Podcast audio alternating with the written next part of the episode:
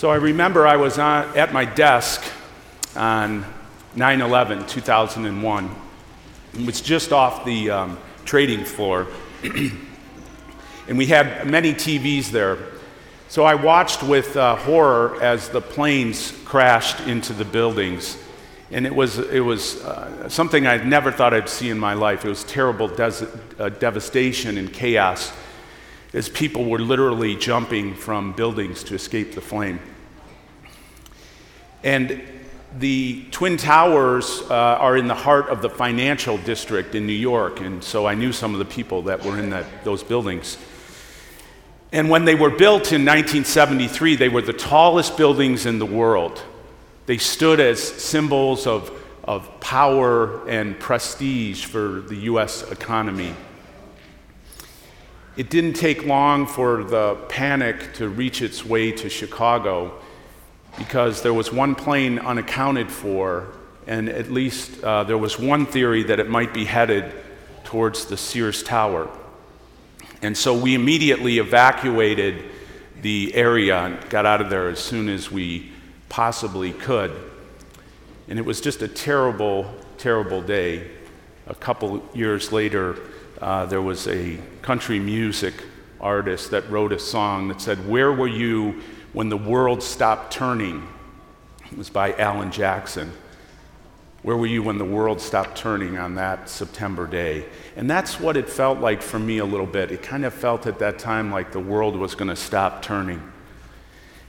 And I bring this up because the readings today are full of apocalyptic themes and images about death and famine and wars and persecution, where nation will be against nation.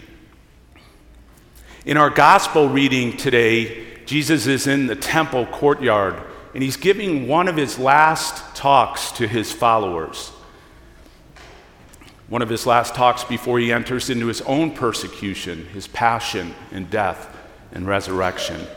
And one of his disciples is admiring the enormous beauty of the temple.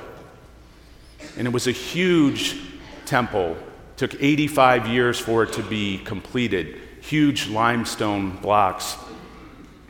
And it was the center of the Jewish faith. They actually believed that in the center of the temple that God resided there in the holies of holies. And Josephus, who was a first century historian, wrote about how the walls were adorned with sheets of gold and that the sun would reflect so strongly off of the, those sheets of gold that you had to shield your eyes, avert your eyes. It was as if you were staring immediately into the sun. So it was a, a magnificent temple. And you can imagine the dismay, the shock, the concern when Jesus tells his disciples, not a stone upon a stone will be left, that the temple will be completely destroyed. I'm sure it was even more shocking to them than uh, the 9 11 moment that I shared. And this actually happened in 70 AD. The temple was completely destroyed by the Romans. And when Luke wrote his gospel 15 years later, the temple was already gone and the persecution was well underway. Millions of people were murdered and driven, driven out of the land or enslaved. And so, for the people of that time, it must have been, felt like it was the beginning of the end of time, that the world might be coming to an end. Obviously, that didn't happen. So, what is Jesus trying to help us with, with these, help us understand with these destructive messages today? Well, he's trying to prepare his disciples for the persecution that will be inevitable, that all the challenges, the trials and tribulations that they'll face. But what he's also doing is encouraging them because he makes it clear he will never abandon them. He'll always be with them, no matter what sufferings they endure. If they can just live by the way of Jesus, the way he loved God and loved neighbor, the way of peace and justice. If they can persevere, no matter what sort of suffering they might incur, if they can just persevere in the faith, then they will bear fruit for eternal life. We still build beautiful buildings in, in our society today, wonderful skyscrapers and cathedrals and luxurious homes. But what Jesus is telling us in part today is it's not about the buildings, it's not about the earthly, worldly possessions, not about the gold adorning the temple, but rather it's about the people who reside in those buildings. That's who he has passion for and who we have passion for. And so when we come together in this beautiful building to worship God, to praise him and thank him, what, what we're doing is we're celebrating the blessing of our faith, the blessing that God is including us, is helping us grow as the mystical body of Christ. We are the church, all of us gathered here today. We are the sacred temples that Jesus cares so much about and loves so much. So when someone says in today's world, Where is Jesus Christ? we can simply answer, Where two or three are gathered in his name, there is the body of Christ. Jesus also tells us that we should not be deceived.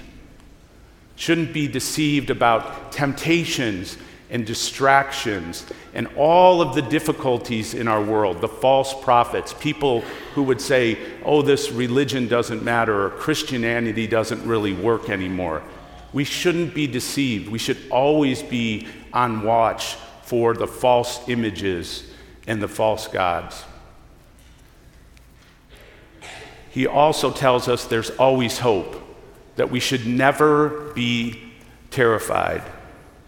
In such difficult times, he will be with us always to give us wisdom. In fact, he assures us that not even a hair on our head will be harmed. He'll always be with us, just like he was with his early disciples, to respond to our present difficulties. The last line in the gospel should give us all a great deal of comfort and should console us. By your perseverance, you will secure your lives. Perseverance in the faith will lead to eternal life for each and every one of us. Jesus wants us to be happy and healthy and holy. And we need to trust that somehow, some way, God will help us get to where we need to be. So today, let's pray for perseverance. Perseverance in, the, in Jesus' way, the way of love and forgiveness and mercy and kindness. And let's always be people of hope, even in difficult times.